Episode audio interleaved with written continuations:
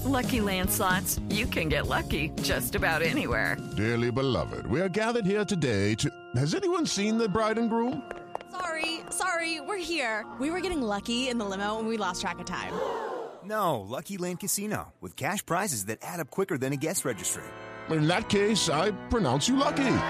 Play for free at LuckyLandSlots.com. Daily bonuses are waiting. No purchase necessary. Void were prohibited by law. 18 plus. Terms and conditions apply. See website for details you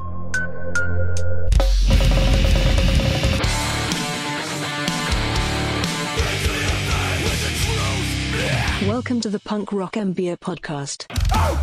Really quickly, before we get into this episode, I wanted to mention my Patreon. Patrons get all the podcasts a week early. I do giveaways, I do some other stuff, but most importantly, if you want me to review your music or artwork or anything else, Patreon is the way to do that. Every month, I do a call for submissions.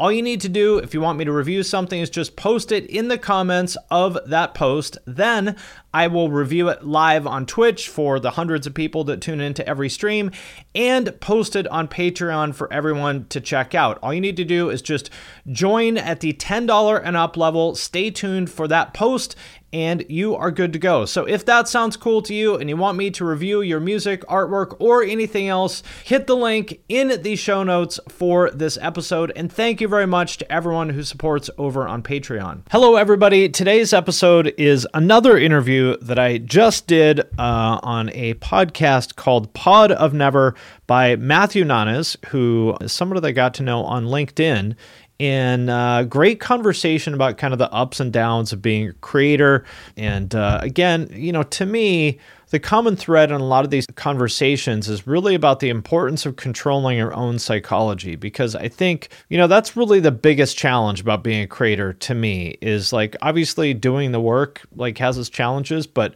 the really hard part, at least for me, and I think for a lot of other people, is kind of that mental roller coaster of doubting yourself and dealing with negative feedback and all that kind of stuff that I, I, don't know. To me, that's the hardest part. That is the kind of stuff that we talk about in this show quite a bit. Uh, really good podcast. Uh, so make sure, if you like this episode, uh, make sure you check out the other episodes of his show. We'll have a link to that in the uh, show notes. And thank you for checking this out.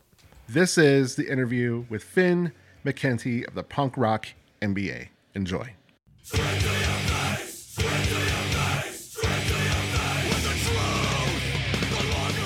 Um, so basically, what I wanted to do today, because I'm, I'm very much interested in the uh, cross section of DIY culture and subculture and professionalism and in, in, business. Um, not quite as much as Aram Arslanian, because I do listen to his podcast whenever he does put stuff out. But like, I just kind of feel like this culture kind of, I don't know, just doesn't like really understand like our quote unquote superpower, you know, stepping into these sorts of situations. And um, I, I figure there's no better person to talk to, you know, than you. You know, we've been kind of LinkedIn flirting here a bit, you know, commenting and liking and such. And so, like, you know what? I, I think the more people I think understands there's value to the kind of lives we've lived, I think would be a a good thing, you know. Yeah, for everyone. So um, so you're up pretty early. So I want to ask you, you know, how how are you starting your days these these days? You know, it's nine o'clock there right now. Uh, what's the typical? I don't know. What the morning of Finn McKenty? Well, I'm a creature of habit. I do the same thing every day. Um, I don't set an alarm clock. I usually wake up super early just because I I I do. I wish I I wish I could sleep in actually, um, but I'm usually up by six at the latest, usually five uh, and I do the same thing every day. Uh, generally, I try to work out in the morning because if I don't, then usually you know the day tends to get crazy and it's hard to find time later. So I do that, make breakfast, wake up my wife, and uh, then I get on with it. And I, I, do the same thing every day, and works for me. I know most people, you know, I, am I'm, I'm not a variety seeking person. I'm the opposite. Uh, I know lots of people like to do different things and like to, you know, I don't know. I'm a creature of habit. Yeah, I hear that. I used to be like the sleep in kind of guy, but then I worked at Starbucks for five years and like doing those early morning shifts. And now even if I want to, I can't even sleep in past seven thirty. Yeah, that's rough. Sometimes I gotta be there, you know, four thirty or whatever. Yeah, yeah. I think the earliest I've ever had to be somewhere like at a, at a Starbucks store was like 4:45. But that's, That's when I was rough. that's when I was a lot younger and could probably handle it, but I also had like undiagnosed sleep apnea Ah. as well. and so like it was as if I was functioning on 2 hours of sleep. I just didn't I didn't know it. And so Right. but I still have that like gear in my head to, you know, wake up early and, you know, get stuff done. And that was probably one of the best things that happened to me, honestly, you know, as far as, far as that goes. And so let's, I want to talk about, you know, your first kind of encounter with the counterculture. Cause like, I, I know from listening to your content and, and, and watching, you know, your, your life story and whatnot, but like, what was the first time you encountered the the counterculture, I suppose, and what was like your first in, impressions of that? I mean, I guess it defen- depends on how you define it. My parents, you know, were basically like hippie drug addicts and whatnot. So, uh, I mean, I was around that, you know, my whole life. Uh, specifically, as far as like hardcore or metal or anything like that goes, uh, I saw Suicidal Tendencies on MTV in uh, 1990. It was like when they they'd been banned from playing in LA for like five years because of violence at their shows, and they'd finally gotten the the go ahead to play another show in LA, and uh, they did some MTV News segment about it, and I was like, I don't know exactly what that is, but that's pretty cool. I'm into that, whatever it is. And I went out and I got their album, and uh, that was kind of the beginning of everything. Yeah, so you got that album. Was it like because I remember when I'd buy CDs or whatever, they'd have like the thank you list, and you can kind of see all like all the bands that they mentioned and all that. Like, so you bought that album. Did that have anything like that within the album? Like, hey, we like to thank like Circle Jerk. I'm or sure. I don't. else. Like, I don't was- remember that specific one. Um, because I actually ended up not liking that album all that much. I like some of their other ones a lot better. It was Lights, Camera, Revolution, which is, uh, in my opinion, sort of the last halfway decent thing they did. Um, but uh, the thanks list and stuff, definitely that was a huge thing for me uh, back then. Yeah, and so um, and, and just to be clear, like you grew up in the Seattle area, right? Mhm. Correct. Yeah. So, like, what was like your jumping off point of getting involved with that that scene? Uh, I don't specifically remember like I don't specifically remember exactly what the first thing was, but the scene back then in Seattle was not big. Uh, and really, Seattle has never been like a big music town. I know that obviously because of grunge, people sort of think that it is, but it it's not. It never has been. Back then, a lot of tours didn't even go here because it's kind of out of the way. Even now, there's still a decent amount that don't. Um, but especially back then, there was hardly anything going on here. So somehow or another, I discovered, you know, local bands. The really the only like meaningful hardcore band back then from Seattle was this band called Undertow. Uh, somehow I discovered Undertow and some other bands like that, and went to the shows, and you know that was that. There was a you know some cool like DIY venues and stuff back then, and it was a lot of fun. Uh, not a lot of shows. I mean, it was like a big deal if a national hardcore band would come through town. That only happened a few times a year, so it was like a big deal. Yeah. And did you feel right at home, like right away, like the like the first time you stepped into like the the venue and you kind of felt like you're among your people, or was it kind of like you know getting used to to stepping into that environment? Uh, no, I didn't because uh, I've always been, um, I've always been, I guess, what's the right way to put it? Kind of at odds with a lot of parts of, you know, uh, counterculture, to use your term. I've always been kind of at odds with a lot of that stuff. Um, and and the Seattle scene back then was like a lot of them, but kind of like cliquey. And back then, it wasn't cool to like metal, which I I was, you know, I liked metal a lot and uh, so I always felt a little bit kind of, yeah, I, always felt a little bit out of place actually until I moved to Cleveland. Then I felt a little bit. I moved to Cleveland in 1996, and for whatever reason, I, I just felt a lot more kind of at home there. Um, but yeah, I, I didn't, and I still don't like. I don't when I'm I go to a show or something. I don't feel like I, I feel like I'm the opposite of at ease and among my people. Do you think it took like that time between like 1990 or you know from that suicidal tendencies to um you know when you moved to to Cleveland several years later do you think that just kind of took like growing up a little bit or just the right kind of like attitude amongst that specific scene. I think it was more the dynamics of that specific scene. But even now, like if I go to a scene now or go to a show now, like I don't, I'm not a music person, you know, like I'm not. Uh, uh, people who know me from YouTube and stuff think of me that way. Like it's not my passion. It's not like my biggest interest. It's it's work for me, you know. Yeah. So what what attracted you to you know metal and in, hardcore then in the first place? Uh, well, I mean, I guess probably the same thing as everyone else. If you uh, are a pissed off kid that you know wants to be rebellious and whatever and yell and scream at authority figures, you know, same stuff as everybody else. Yeah.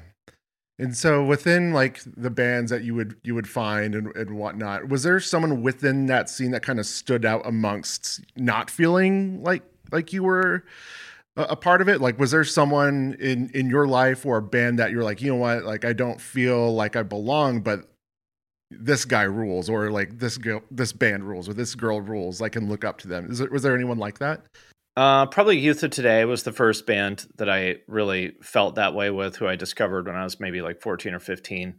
Um, they have a song called Youth of Today, uh, where like one of the lines is "Living fast and dying young was just a fad for fucking losers who didn't care." Uh, which you know, coming from like my parents, I mean, you know, my parents were drug addicts. I think four of my uncles went to prison for drug related stuff, and my you know, stepsister OD'd and all kinds of stuff. So I, I was never into the self destructive thing. So hearing them say that, uh, and and they they didn't they looked normal, um, and uh, so that definitely like hit home with me in a way that a lot of other other stuff didn't. So I did some LinkedIn lurking, some some uh, so, some of that before coming on, and kind of looking at your your your history as far as like going to school and, and, and jobs and whatnot. And so uh, you went to school at uh, University of Cincinnati. Was that before mm-hmm. or after moving to Cleveland? Uh, after. After. Okay. So what when you were growing up in in f- discovering you know youth of today and and and, and being being into metal and all that were you even thinking about like improving your life as far as like your you know education or your profession were you no, even thinking about not, that stuff in not high school? once ever what what do you think sparked the idea of of making that jump into you know getting your education? Uh, well, I was working a lot of jobs that sucked. Yeah. And I was not happy. And I just sort of kept bouncing off of the opportunities that I wanted. Mm-hmm. And I, of course, thought I knew everything. So I stubbornly insisted that, you know, I didn't need to go to school because I was smart and I could do blah, blah, blah. And I don't need to do this. Um, you know, it's just a piece of paper and all the kind of dogmatic stuff that people tell themselves a lot of time. Then eventually I just beat my head against the wall enough times that I was like, you know what? Maybe I don't know everything. Maybe I should just do things the way that everyone else does. Maybe I should quit playing in hard mode, mm. go to school, and lo and behold, kind of changed everything for me. Yeah. So, so when you say hard mode, like what was that for you? Like what kind of things or, or attitudes were kind of putting, you know, flipping onto hard mode, so to speak? What what was that for you? Well, I was applying for a lot of jobs uh, that I wanted and getting absolutely zero interest uh, from any of the people that I wanted to work for. Uh, and in hindsight, I was like wildly unqualified for them. You know, I had maybe the right attitude, but I just didn't have the skills for them. So, I mean, I can see why they didn't want to hire me.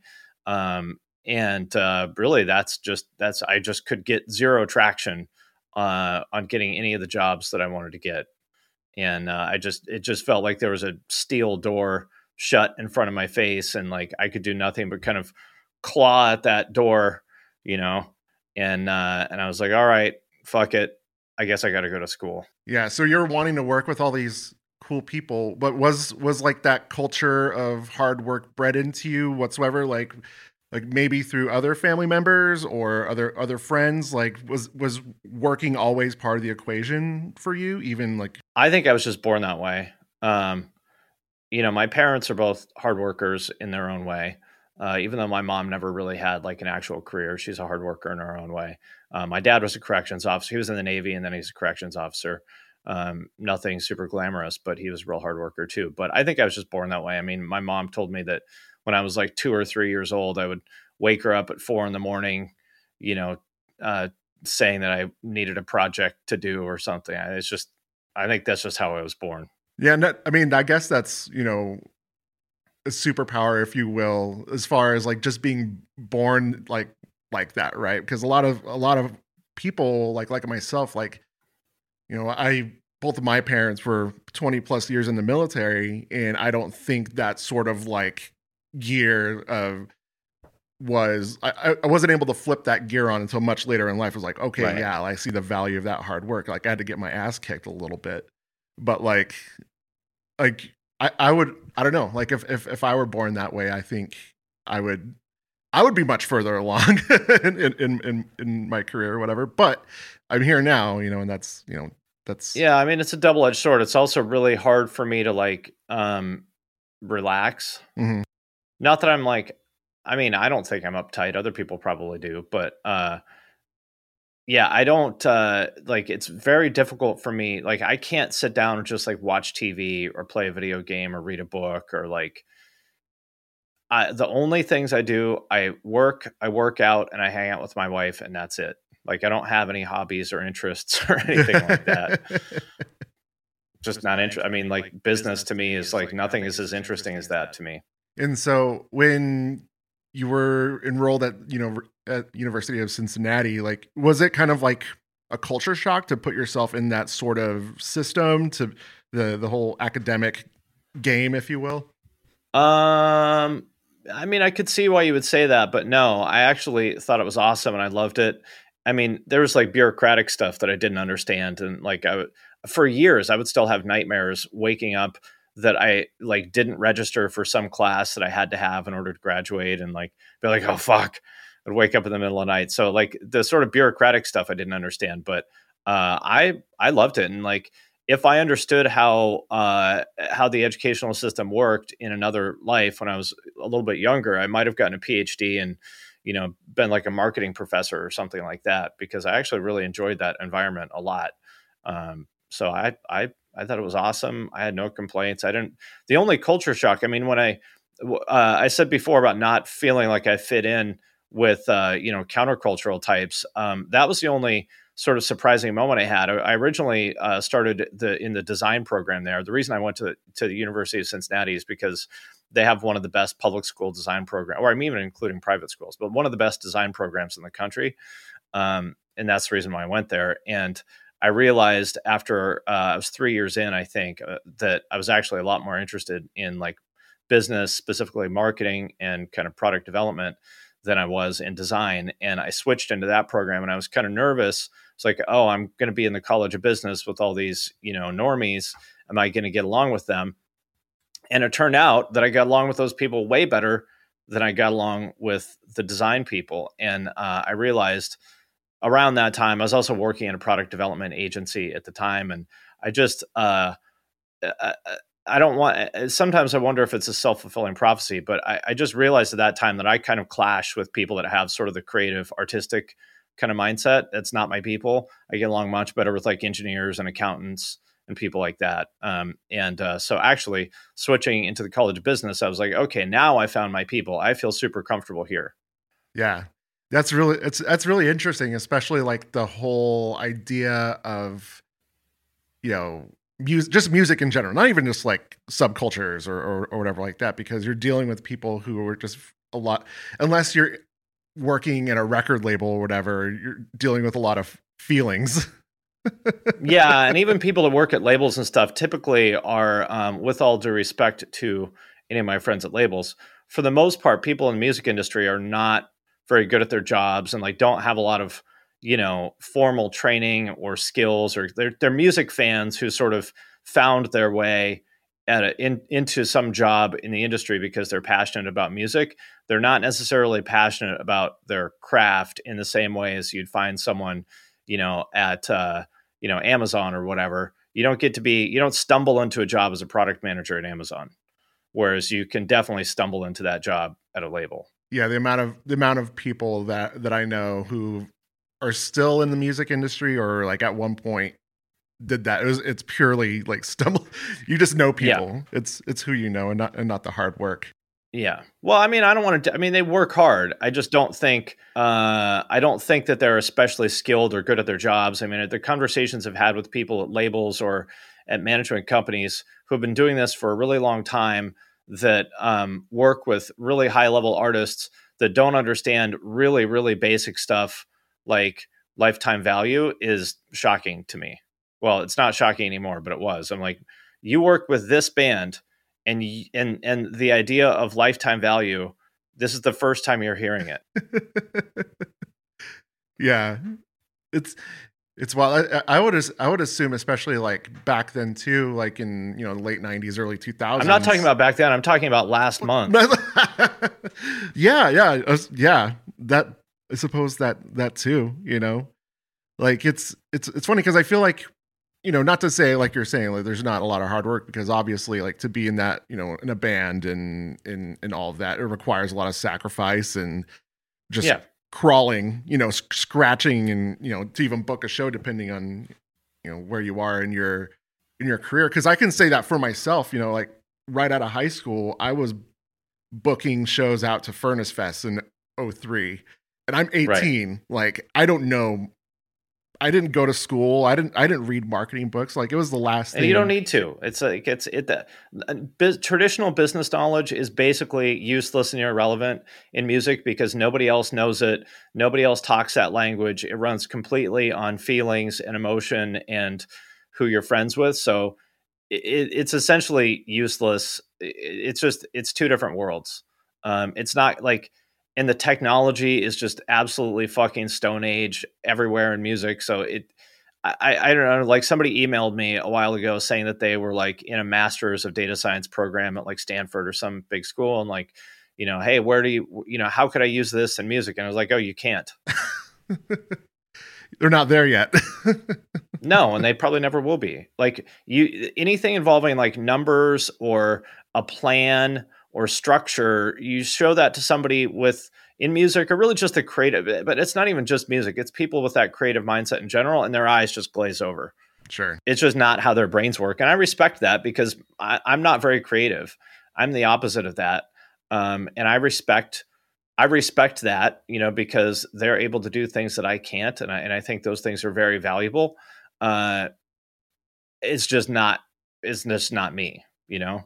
Yeah, yeah, that that's that's really interesting to hear because like when you talk about like going into the business school and like oh no like normies you know? Yeah. Like and i was like oh actually i'm i'm one of them. I just happen to know a lot about weird music. I think that's the thing i'm kind of realizing myself because like i was saying like when i was in high school like i would look at like what at least at that time what success was right? Like white collar you know try to avoid the military like my family. Yeah. Family. Tough life. Yeah. In, in, but I, the things that I, you know, that I learned as far as like the, the grit and grind aspect, you know, I kind of say that sarcastically, but like, oh my gosh, like the people that I get along with now are the people who who might be like the the successful like normie people who maybe yeah. always wanted to do that because for me i never considered my going into business for myself. Like I, it was just like, what the hell? It's either like music or I have no idea what the hell. I don't know. Yeah. And I feel like a lot of people within, I mean, of course, a lot, lots of other types of people don't know what they're doing, but especially like maybe in some cultures where success might be frowned upon, you know? Yeah. Um, you know, because we're all talking with our friends and talking shit on people, you know, and but then you realize, you know, if we actually want to do something for yourself, that's maybe not the right attitude to to take. Yeah, I just um, I just do my best uh, to insulate myself from those people. Um, you know, it's sort of a daily drain on my mental health to have to interact with those type of people, and like it's it's definitely uh, it's definitely grating. I probably have the same it's the same challenge as all these people who are like, oh, I'm this creative, independent, free thinker stuck in this world full of uptight, you know, bean counters. I, to me, it's the opposite. Uh, and it's just like a, a, daily sort of test of my uh, ability to stay calm and uh, get through it to be surrounded by creative people all the time. And I mean, I respect what they do. It just, it's extremely draining for me. Yeah. And so coming out of your your college experience, you were you were doing were you doing design like as you were going through college Yeah. and and so did that make the work that knowing that you didn't necessarily want to be a designer did it make make the work a little bit harder or did you like foresee like the 3 to 5 year plan at that point when you're done with school? Uh, yeah. I mean, I I basically uh, realized halfway through that that I didn't enjoy doing design, um, but at the time that was the opportunity in front of me, and so I, you know, I mean, I'm not gonna turn it down. And in particular, uh, I was I was really fortunate to get that job at that design agency while I was in school because we worked with Procter and Gamble for the most part. That was like our big client. So the stuff I worked on was like Febreze, Swiffer, Tide, Pampers, uh, Crest, like these giant, giant global mega brands, like the biggest brands on the planet. I mean, at the time, Tide alone was doing like $11 billion a year. Uh, and it's probably way bigger than that now. This Sure. was 15 years ago. Um, and uh, just the scale of that and being exposed to the way that they think, even though I wasn't necessarily that excited about doing design, being part of the process with Procter and Gamble was amazing and transformational and incredible and like one of the most pivotal things that's ever happened in my life. There's absolutely no, they, they just really taught me how to think in a way that I'm just incredibly grateful for. Yeah, so let's let's dig into that a little bit more as far as that way of thinking is concerned. What what would you say is like the transformation of being around that sort of like aura, if you will, you know, the the philosophical aspects? Is it the way Well, it's not even philosophical. It's like very specific. Like they they created the world's. I mean, they basically invented consumer marketing as we know it. I mean, like soap operas, for example, are called soap operas because these were TV shows that were originally created to advertise soap made by Procter and Gamble. So like they basically created the soap opera to sell Dove, you know, in like the 40s or whatever it was, super long time ago.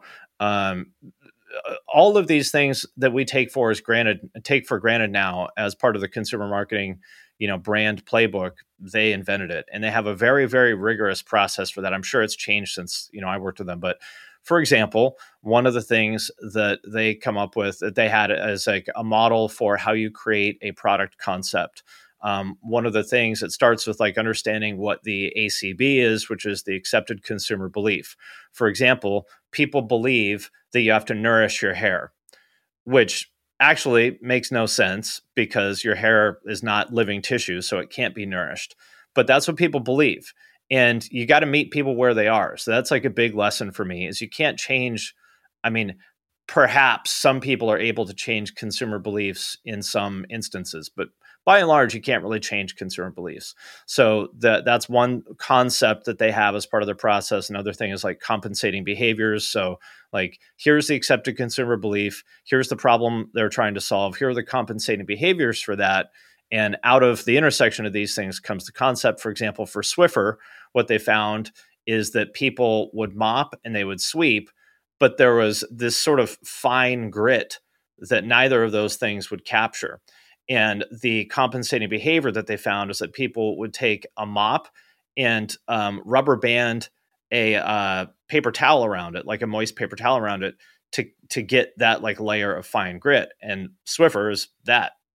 It's a mop with a paper towel around it. Yeah. So was it just like because I can imagine like you know I didn't go th- so I'm an English major so like I Okay. didn't get to go through the business or marketing side of it because I just didn't think it applied to me at that time. Yeah. It's something like you know the whole marketing thing came to me a lot later. But for you, like, was the, were those sort of things even taught in your experience uh, as as far as school is concerned? Uh, to some extent, yeah. And there was a lot of other things I learned in school that's super valuable, like especially like math and finance. Like I didn't, I mean, you know, my parents didn't know anything about money or or or, or math or anything like that. Um, so for like simple stuff like you know NPV, like that's a simple thing, but understanding just the concept of NPV, which is for anyone who's not familiar, net present value, which is a way of uh, evaluating the value of a potential investment over time um, which is a very simple way of you know deciding should we invest in this project versus another project. Um, whether you actually do NPV calculations or not is secondary to the just sort of conceptual framework of thinking about discounted future cash flows. for example, or like uh, I had to take like four quarters of calculus because I don't know why people think that business is like an easy major. It's fucking not. I had to take four quarters of calculus. I had to take a whole bunch of like stats and operations management and accounting and shit. It was all math, like, uh, like all math. Um, and I didn't even know what calculus was. I hadn't taken a math class in like 13 years or something because I went back when I was 25. I hadn't taken a math class since like algebra two in like eighth grade, you know ninth grade or something, and then I had to. I literally didn't didn't even know what calculus was, but there are foundational parts of calculus. Like, could I sit down and do calculus now? No. Um, but the idea of a first derivative and second derivative and area under curve and stuff conceptually are things that I use all the time every day. Yeah, I, I, I dropped out of pre-cal in high school and I haven't went back. So, with the Lucky Land slots, you can get lucky just about anywhere. This is your captain speaking. Uh, we've got clear runway and the weather's fine, but we're just going to circle up here a while and uh, get lucky. No, no, nothing like that. It's just these cash prizes add up quick. So I suggest you sit back, keep your tray table upright, and start getting lucky. Play for free at LuckyLandSlots.com. Are you feeling lucky? No purchase necessary. Void where prohibited by law. 18 plus terms and conditions apply. See website for details. Hey, this is Dewey Halpus, host of Peer Pleasure on the Sound Talent Media Podcast Network. Join me each week as I explore another long form conversation with one of your favorite musicians, actors, comedians, or creatives. From Chino Moreno of the Deftones, John Gourley of Portugal the Man, to Fat Mike from NOFX and Ian MacKaye from Fugazi and Minor Threat, we go all over the map. From Fall Out Boy to Slayer, Peer Pleasure has it all. Check us out now on Sound Talent Media. But first, I want to thank DistroKid for sponsoring this episode of the podcast. If you're not familiar, DistroKid is a digital music distribution service that musicians use to put their music into online stores and streaming services. So, in plain language, if you have ever wondered how to get your music on iTunes, Spotify, Apple Music, YouTube Music, Amazon, Deezer, Tidal, and many, many more, there's like dozens and dozens of different streaming services. DistroKid is the way to do it. It is super easy. I have used it to put my music on Spotify. It took me maybe five minutes to like set it up and upload everything. It's legitimately awesome. I am sincerely a fan of this company and their product. And for those of you who have asked, you can also upload your music to TikTok with DistroKid. And if you want a chance to get featured on DistroKid's Spotify playlists, you can do that by submitting a song through Spotlight and getting your fans to vote for you. You can also use Hyperfollow to get more Spotify followers. You can promote your new release as well as Spotify Canvas. That's where there's the video in the background in the player, and when you share it on Instagram, it shares that video too to make your Spotify release pop. And Spotify Canvas is available to all DistroKid artists. Like I said, as you can probably tell from this, like I am sincerely a fan of DistroKid. DistroKid can do everything I just talked about and so much more. So be sure to sign up with my link, which is in the show notes for this episode, to get 7% off your first year. That link is in the show notes of this episode, or go to distrokid.com slash VIP slash the punk rock MBA. And thanks again to DistroKid for sponsoring this episode. It's just wild to me, like how much, because like for me as a an English major, there are things that I would say that I'm putting to use right now when I work with brands and, and develop messaging or whatnot. But like the first five or so years of my career, like I didn't know like I had to unlearn a lot of certain things. Right. But I feel like if I would have done like a business or a marketing major, maybe I would have been forced to, you know, do the things like math that might have actually impacted my real life, you know, as far as I think there's a lot of people with that, that kind of creative mindset who write that stuff up. Uh, it's a lot of arrogance, I think, among creative people that there's sort of a, a there's a lot of negative self-limiting thinking that goes on in the creative world um, which makes sense because you know creative people are all kind of neurotic high-strung people for the most part. You know i think um, there's uh, what's the uh, the big five personality traits? I'm certain that if you gave that to people with creative jobs that uh, that almost all of them would score high on neuroticism. Um, and, and that's not a criticism. I mean it's just you know it's just a, a, a fact or uh, i believe it to be a fact. Um, and uh, there's a lot of self-limiting negative thinking that goes on in the creative world a lot of people who think that they turn up their nose at things like math or marketing or whatever uh, for a variety of reasons, either because they have this like dysfunctional relationship with money where they think that money is a bad thing or something like that. And they have a lot of these, uh, what Ramit Sethi calls uh, invisible scripts in their head. Like, you know, that people who do marketing are all like bad people that are uh, just out there to, to, to scam people out of their money, stuff like that, which is all bullshit. This is like, it, in reality, the people in marketing are just fucking normal, chill ass people just you know are doing a job just like everyone else. I remember um, talking to one of the designers uh, at that agency, uh, and our at, at Procter and Gamble, the kind of the the the the kings of the kings and queens of their little fiefs are the brand managers. So there's one for every product for like Swiffer, Febreze, Tide. They each have a brand manager, and they sort of at the end they're the general managers for each of these things. And uh, our ultimate client is them. And uh, I remember uh, the brand manager for Febreze at the time was really cool. She was only like 30, uh, super cool person. And, um, and they are marketing people fundamentally. And I remember one of the designers was going on this rant about how marketing people were so terrible and evil and responsible for everything. I was like, well, what about Amanda?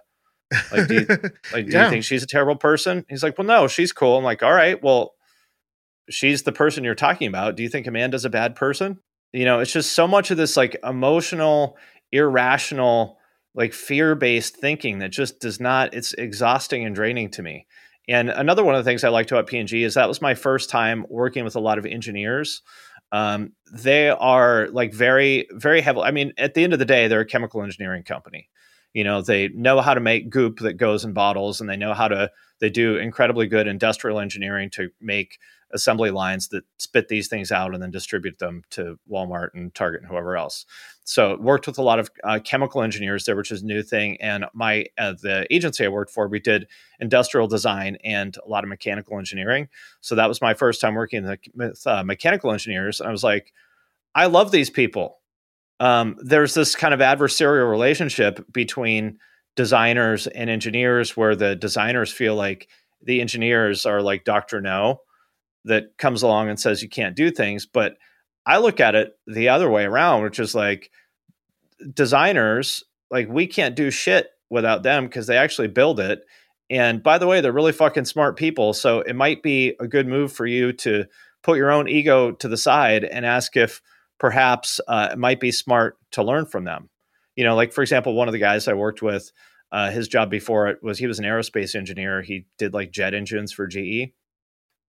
And uh, I would just ask him fucking random questions about mechanical engineering, and he would just take an hour out of his day. I'd be like, "Hey, Bob, uh, I see you're always talking about finite element analysis, FEA. What's that? That's like this program that they use to sort of stress test things. Like they'll do um, rigid body simulations. For example, if you're making a bicycle." you would build the thing you know in the computer program and it would show you based on simulations of force like if you have somebody sitting on this thing and they pedal here and they hit a wall what's going to break that kind of thing and uh, that was just like such a cool opportunity for me to just be exposed to all these other kinds of people that thought in a way that i wasn't aware of and it was just so exciting and illuminating to me um, probably the way that other people feel when they discover music. Yeah. That's how I felt when I discovered engineers. Yeah. So I, am glad you brought up the idea of um, invisible scripts because I because I think you talking about Ramit Sethi, um, I think I bought his book because you did, and having He's these great. ideas like how we you know all, all these all this bullshit that we tell ourselves. I think you, and you talking about engineers for me the, the wake up moment was sales guys. Mm-hmm. um, yep. and I, I remember like my second big boy job so to speak right? We were working with a bunch of brands and sales guys were selling the product that would eventually come to my doorstep for me to work. And i remember being upset a lot. Be like oh why are these guys doing blah blah blah blah blah and, and complaining. But then like halfway through that experience like a light bulb went off. I was like, wait a sec, maybe I should learn how they're doing this stuff so I can. Because guess what? You don't fucking eat if they don't sell. Exactly. exactly. And like, and so maybe you should be grateful. Exactly. and so I started hanging out with them, going like up the stairs, and you know, there'd yeah. be certain sales guys on my accounts, and I would let them know of certain ideas I had, like, hey, like, can you start selling this? And they tell me no or yes for whatever reason. But then, like, getting that side of the, you know, that side of the coin was really illuminating for me because, you know, you would think, you know, seven years of playing in music and booking shows and stuff that that relationships are important. but they're also I mean, that's sales. Yeah. Booking shows is sales. Yeah, and I just made that. I was finally able to make that connection, and I wish it didn't take me that long. Basically, my my career and education is like, wow, I wish it didn't take me that long. But you know, but, Same here. Yeah, because like I was, I went to school late, like you do. I think you know, I did a couple of semesters in between tours or whatever, but I didn't really get serious until I was 23, 24 around then, which in Utah, at least our culture, that's like super Senior citizen. Yeah, I'm a senior citizen. I don't have three kids yet. So, um, no, I think that's really interesting to think about, you know, like what what are the what are the lies you're telling yourself about like other a like other people and other cultures really like for for life but like in business as well growing up in DIY culture in believing certain things it's like you know what maybe later on in life those are the same people you're going to be working with and and your success depends on them or or even vice Right. versa you know so i think that's interesting I, it, to me, what's aggravating about it, it's it's not to say that you know, even though uh, I butt heads with creative types, like I said, I completely respect and value what they do. Um, the part that is a bummer to me is anytime there's a lack of respect for other people. You know, you don't have to want to do sales yourself. You don't have to like that part of the process or whatever, but uh, if but you should at least respect i mean it's this is a team sport anything in life is a team sport and you should always respect what other people do um, as just a matter of first principles yeah and and i think that's the sooner someone recognizes that i think the better obviously. Um so from from there you went to abercrombie and in in fitch. Like was that just kind of like the continuation of learning and, and meeting new people or, or, or what was that well i wanted a big like? name on my resume because even though i did a lot of work for procter and gamble on my resume it says the name of the agency. Um, and one of the things i realized is that uh, for better or worse you know getting back to the accepted consumer belief thing the accepted consumer belief among you know hiring managers basically is that uh, having big names on your resume matters. It's just a fact like they're not going to read your resume they're never going to get to know you. I mean uh, if you don't make it through that initial screen and for better or for worse i think probably worse uh, having a big name on your resume is going to tr- is going to make people take you seriously. So i said well i i would like to get a big name on my resume and i knew some people you know through hardcore actually who worked at abercrombie they got me the job there and uh, that's why i wanted to work there. And so, and so was it more of like the same idea as far as just like design? Like, of course, there's no uh, engineers or uh, as far as like the goop, if you will, you know, like as far as your relationships within that um, that company, what were the the better relationships that you made as far as like job title or even like yeah. people? well i mostly hated working with the design people for all the same reasons that i always have. Mhm. uh, i mean a lot of them were like cool people but my brain just doesn't work that way so that was a challenge. Um, the people who i got along with the best there actually were the procurement people. Uh, and the thing that I end up, one of the biggest lessons from my career that I have found is that for me at least, and I think other people mm, should probably ask themselves if this is true uh, as well, is that uh, when I was younger, I thought that the thing I was working on mattered a lot. In other words, I thought, oh, if I wasn't working on, you know, some cool skate video or something, then I'm not going to be happy. Well, I did a bunch of skate videos, and it turned out that sometimes they were cool, but lots of times they sucked because the people I was working with were fucking assholes uh, or incompetent and didn't pay me and shit like that. Um, and then I worked on some stuff. Like I did not want to work on any of the P&G stuff at first because, like, I was like, I've never bought a fucking fabric softener in my life. How could I possibly be excited to work on Bounce? Um, and it turns out that it was fascinating because the the problem itself was interesting, and the people I worked with were really smart and cool, and the the widget itself was not important. And that was the same thing that I realized at Abercrombie as well. I ended up working on the shopping bags there, which I would have never thought that shopping bags would be interesting, but they actually were. If you remember the heyday of Abercrombie, the bag was a big deal for that brand. Um, and so I worked very closely. I, I had a marketing role there. Um, basically, anything with a photo on it, I worked on. And photography was a huge part of the brand at that time. And uh, because I knew a lot about printing, when I was, I, I, did printing from the time I was like 15 to like 22 or so. That was the job that I hated and I wanted to get out of. Um, but I knew a lot about printing, probably more than anybody else at that company at that time. And uh, so I walked in the door with 10 years of experience almost in printing. So I easily was able to kind of slot myself into a role there. I ended up working with those, uh, the global procurement people, GP, and spent a lot of time in uh, China, Hong Kong, and uh, Indonesia and Korea printing shopping bags, which was cool because they spent, you know, I think 20, they did like 25 million bags a year or something like that at the time, some huge number of them. I was over there, you know, in Asia by myself setting quality standards at these factories. Uh, and uh, that ended up actually being a really cool experience. And, um, you know, I don't know that I learned a ton because uh, I kind of already, kind of already knew, came into the job with a lot of the knowledge. Um, but it was at least you know, it was a cool experience to be able to spend time like that at those factories. And so it's funny, like talking about like working with creative people because at some point you started working with A Day to Remember in periphery freelance. And I remember yeah. I actually at one point on your personal YouTube, I went all the way back to when mm-hmm. you were doing videos about how you did certain things for for these bands. So yeah. what was the impetus of of working with those bands even though you kind of like understood that you had a harder time working with creative people? And, and I, I, I don't know. I think of, of all people people in bands might be the most mm-hmm. dysfunctional. So what was yeah. what was that? Uh, well there's i mean they're everybody's different. And like the guys in periphery uh, they're certainly musicians. But as far as musicians go they're among the most organized like professional bands you're going to find and there's a that so it's it's not a surprise that they're as successful as they are because I remember the first time I emailed their drummer about something, uh, he replied to me in like two minutes, and I was like, "Okay, I yeah. see why this band is successful." yeah, yeah. Um, so, so there, there's a, the commonality of of of that drive and yeah and whatnot. Yeah. So, um, you know, with those guys, we just, you know, we we uh, they they operate as professionally as I think any kind of independent band you're going to find.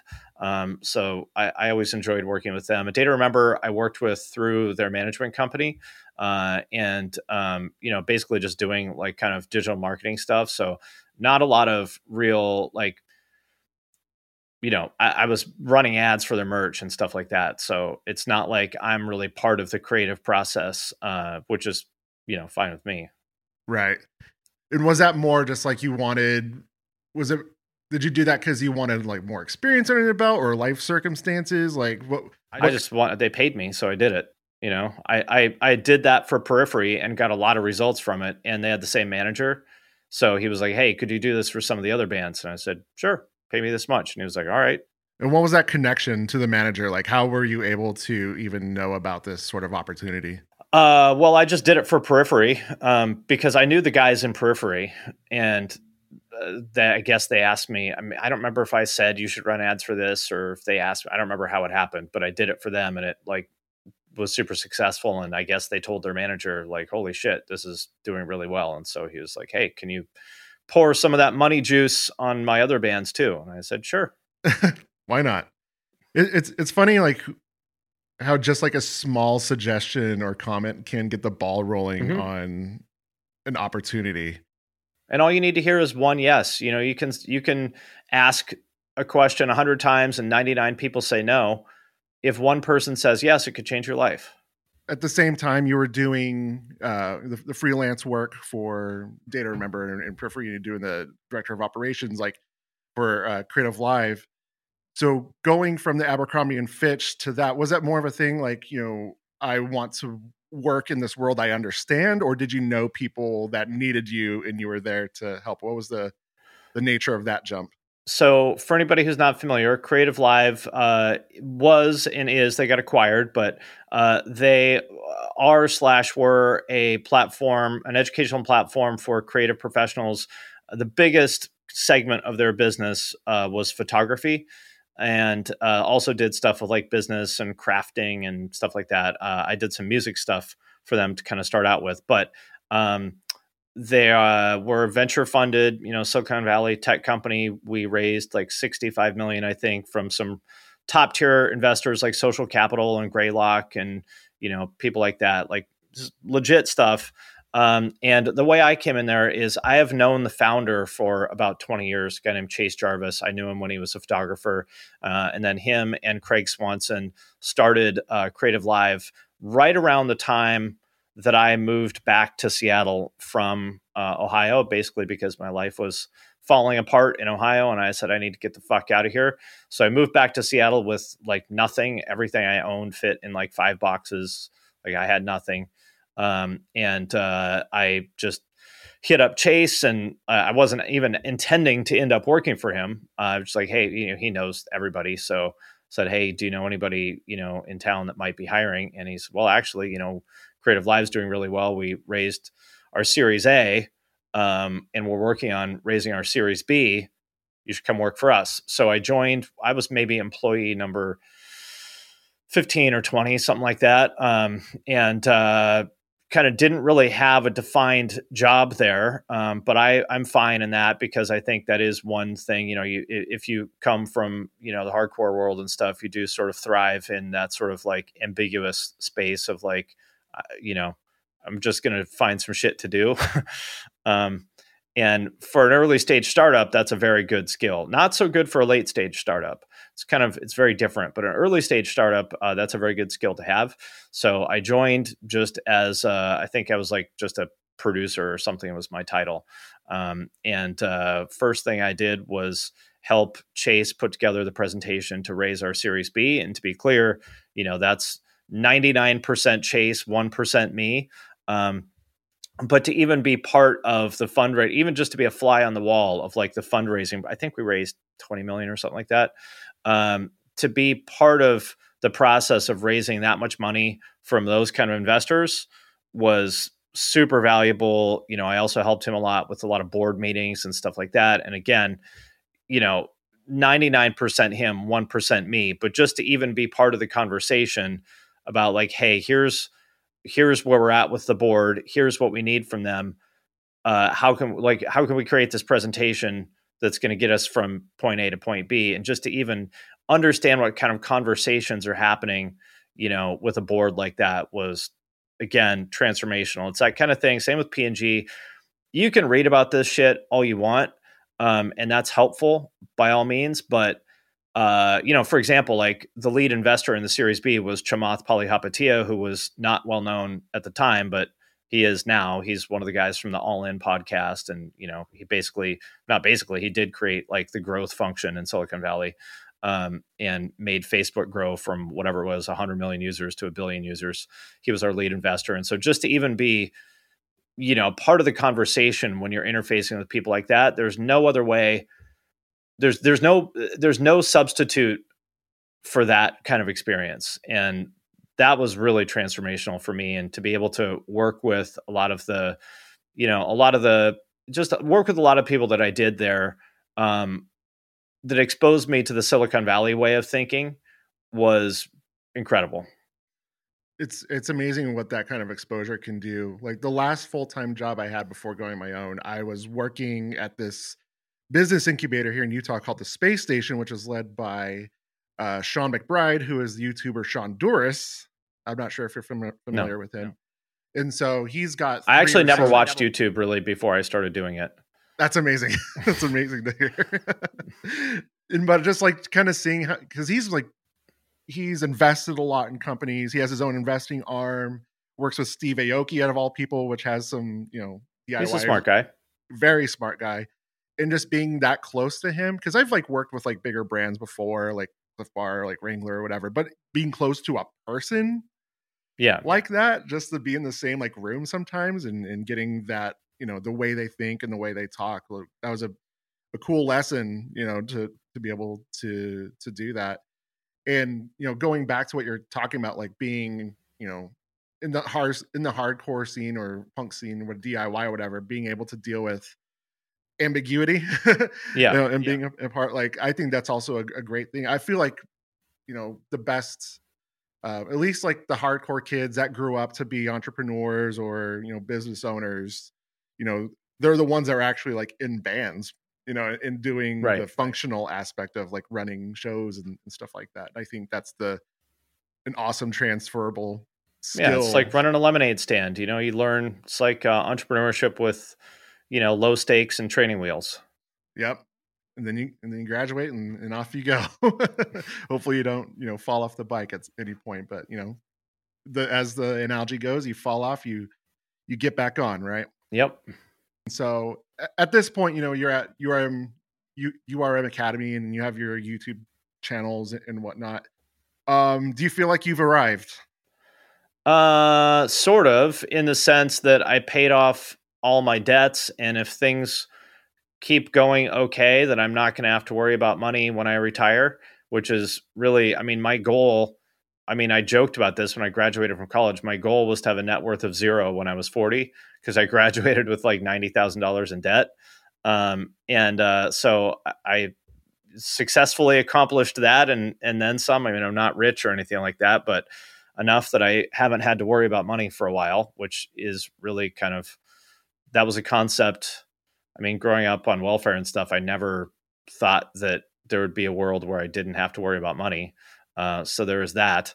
Um, but you know, uh, especially in the past few years, I have, um, you know, when I was there's there's a concept uh, there's a very good book which I recommend everybody read called uh, My Life as a Quant, which is by this guy named Emanuel Derman who invented quantitative finance as we know it. Uh, he's like a physicist, and he talks about this concept there called the time decay of ambition, where he said when he was like eight, he wanted to be Albert Einstein, and when he was, uh, you know, fifteen, he realized, you know, maybe that wasn't going to happen. He just wanted to be the next so and so, some like famous physicist that I've never heard of.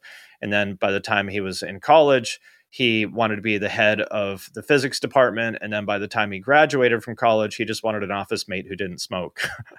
um, and when I was younger, uh, I sort of felt like I needed to be special in some way in order to feel valuable. And I don't feel that way anymore.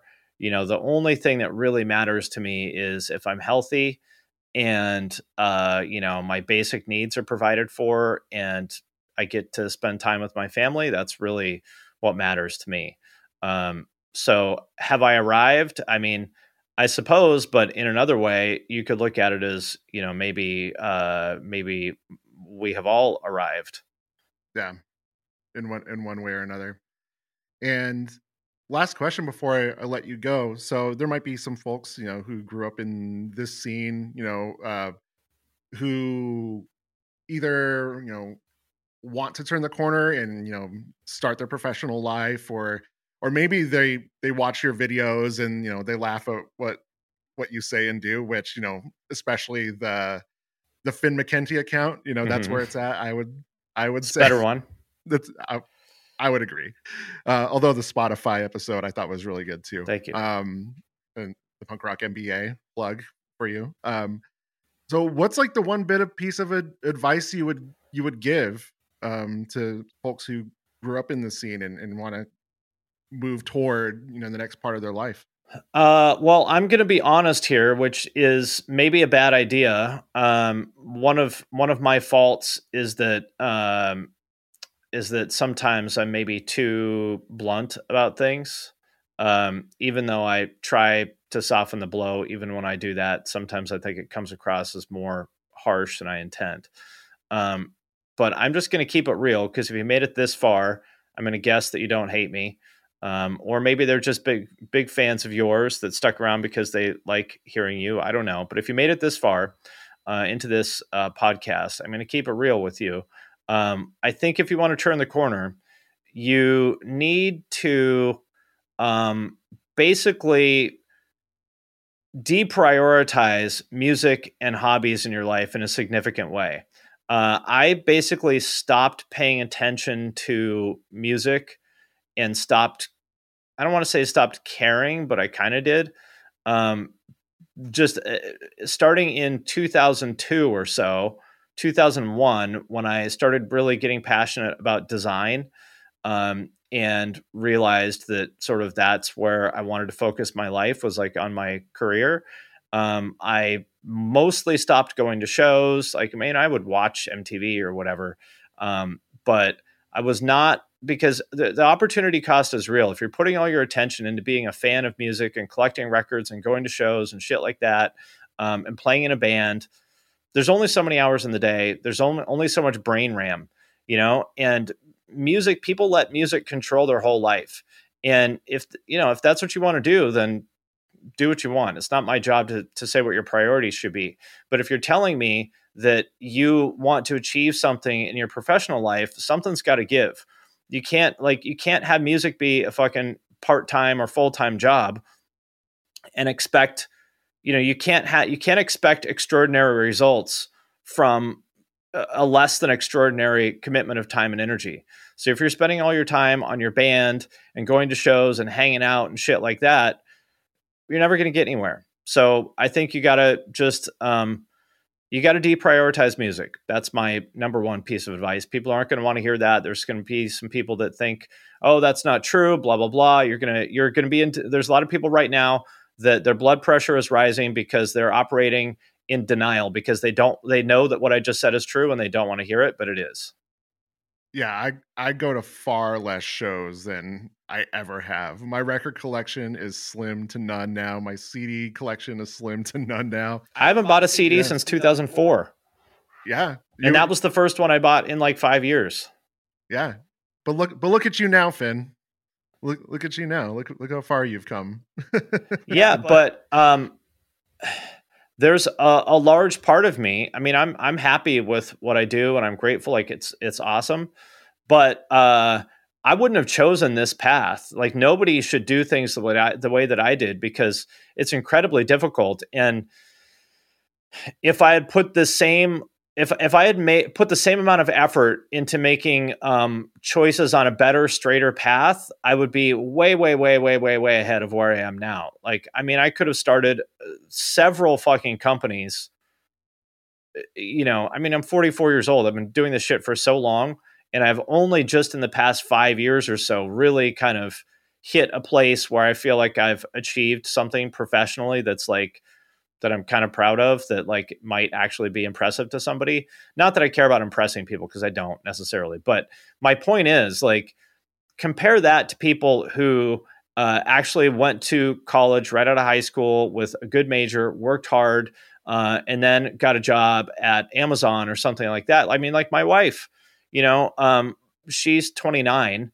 She uh, worked at Amazon for six years, and she made more when she was 27 that I did until I was like 36.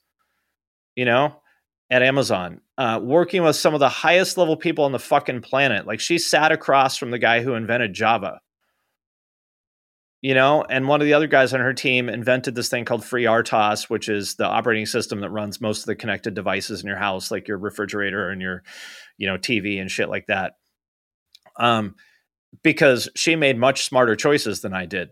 So i'm not here to tell everyone what their priorities should or shouldn't be but i think a lot of people are burning a tremendous amount of their life um, invest they're investing too many of their points in their hobbies specifically music and i don't think it's healthy which i know a lot of people aren't going to want to hear that but that's my honest opinion. As somebody who i'm not putting it down i'm not judging um, just it's something that i think a lot of people need to hear because i needed to hear it. Yeah and it's and i can and i can attest to that you know i got in the van at 18 i didn't do the college thing and i'm insanely grateful for my experiences being on the road and meeting the people I I had. But there was a moment when I was 22, 23 years old, looking out the window in BFE, North Dakota, out the window of the van, and what it's not so much comparing myself to anybody else, but it's just like, what the hell am I? Yeah. Meanwhile, doing? someone else is uh, into year two of their master's in electrical engineering program at MIT. Yeah. At yeah. the same age and you know as far as like you know my local culture of you know utah you know the people go to byu business school right after they come back from their their mission, their Mormon mission, and their It's a good school, from what I understand. yeah, like as far as like the business aspect is is concerned, like people they're, they're pumping out great people, even like creative people, like advertising and stuff. It's it's insane, and and I know comparisons of the devil and all, you know what they say, but I think there's value to be able Sure. to compare all that, all that stuff. It, like if you're looking at it from a sober and I think it's way. also bullshit to say don't compare yourself to other people. Guess what? Yeah. There's seven other billion people on the planet. Whether you like it or not, like you are being compared to them. hmm You know, you are in competition with the rest of the people on this planet for certain things. Yep. And if you want to bury your head in the sand and pretend that's not the case, go for it. But that competition is real, whether you want to admit it or not. and there's a lot to learn from it too. Absolutely. Because I don't fucking know everything. I compare myself to other people all the time, and there's a healthy and unhealthy way to do it. Sure. But um, I think comparing yourself to other people is one of the most valuable things you can do. You just need to do it in a constructive way. But just uh, uh, the the uh, unhealthy way to do it is like, how can I make myself feel like shit by comparing myself to somebody else who has achieved something that I haven't? Yeah. or who's better looking than me or whatever. Like that's a fast way to make yourself just feel like shit. Um, but if you do what you said and you say, hmm, uh, this person has done something that I would like to do, or uh, uh, what can I learn from them? If the question is, what are the differences between me and this person, and how can I improve by observing those differences? I think that's a very healthy conversation to have with yourself. Yeah. And it took me a long time to get there. So the sooner people get there, you know, with by learning to folks like you or myself, you know, the, the better their life is gonna be, you know. Man, don't uh, don't do anything the way that I did it. Yeah, but as far as like having the, the experience of like understanding like that's like because I I did a lot of things too. Like don't don't do what I did in certain aspects. But as far as the only thing anyone should learn from me is uh, how how to admit that you're uh, a fucking idiot. everyone is in in a, in a, in a way, you know? Absolutely. Yeah. I'm laughing because it's true because I am I am myself, you know? If there's just ask me how and then I'll let you The know. list is long. I could go all day. Uh, you know, and that's not me being negative and beating myself up. I'm Sure. saying that because I think it's very like ego is your biggest fucking enemy. You know, people, we hold ourselves back so much because you just don't want to admit the truth, which is, hey, you fucked up. And you know what? That's fine. We all fuck up. Just admit that you fucked up. And where do we go from here? Don't dwell on the past. Don't beat yourself up about those fuck ups. That's useless. But you got to like admit the truth, operate from reality. And where do we go from here? one of the greatest things I, I learned a few years ago that's kind of helped me out a lot is I was listening to this, you know, or a, a sermon or whatever, and, and the guy was saying one of the biggest thing, one of the big biggest ex, not excuses, one of the biggest reasons that the mistakes in your life is you. Yes. Like, don't blame anyone else. Like the vast majority, it's you. So what are you gonna do? the So, vast majority, not 100%. I understand, you know, I mean, for example, my mom's parents both died when she was really young and that fucked her up. Uh, not her fault, you know, and there's no reason that she, you know, like that did fuck her up. That's something that is not, uh, not her fault, but how she dealt with that is unfortunately her responsibility, even though it's not her fault. yeah. Amen, amen to that. So on that note, let's wrap this up, Finn. Great. Well, thanks for having me. I appreciate it. Yeah, and, if, for, for folks who are uninitiated you and they're just finding you for the first time, how th- how can they find you and what you do? Uh, if you just look up my name, Finn McKenty, F I N N M C K E N T Y, on YouTube or LinkedIn or you know wherever else you'll find me. Easy enough. Well, thank you so much for for spending your morning with me, and and I'm it was it's a it was great chatting with you and learning more about you, and uh, and hopefully folks can learn from this convers- conversation too. Appreciate it. Thank you. No problem. All right, my friends, that does it for this episode of the podcast. If you made it this far, thank you. Thank you for listening. We sincerely appreciate each and every one of you. If you want to help the show, there's a couple things that you can do. First of all, share it on social media. If you share it, tag us, tag Finn McKenty, that's me, and tag Deanna Chapman, that's a producer. Second thing you can do, if you really, really, really love us and really want to support us, you can support us on Patreon. There's a link to that in the show notes. You can leave a review on Apple Podcasts or wherever else you're listening to this, or you can do none of that. And you can just sit at home thinking about how awesome this podcast is. That works too.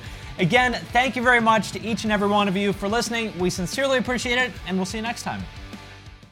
Hey guys, it is Ryan. I'm not sure if you know this about me, but I'm a bit of a fun fanatic when I can. I like to work, but I like fun too. It's a thing. And now the truth is out there. I can tell you about my favorite place to have fun Chumba Casino. They have hundreds of social casino style games to choose from, with new games released each week. You can play for free anytime, anywhere. And each day brings a new chance to collect daily bonuses. So join me in the fun. Sign up now at chumbacasino.com. No purchase necessary. Group. Void prohibited by law. See terms and conditions. 18 plus. Hey, this is Mike Wiebe, and I'm the singer in a band called the Riverboat Gamblers. And I'm Zach Blair. I play guitar in a band called Rise Against. Mike and I also have a band called the Draculas, and we also have this great, amazing new podcast called Zach and Mike Make Three. Yeah, each week we're going to ask ourselves and we're going to ask our guests what three favorite things they are into at that moment or in their entire lives. And then we're either going to agree with them or we're going to make fun of them. And uh, you're going to listen to it and you're going to like it, or we will make fun of you. How about that? I just flipped it on you, the person listening to this right now. But we're going to do it every week here on the Sound Talent Network. Once again, it's called Zach and Mike Make Three. Yeah.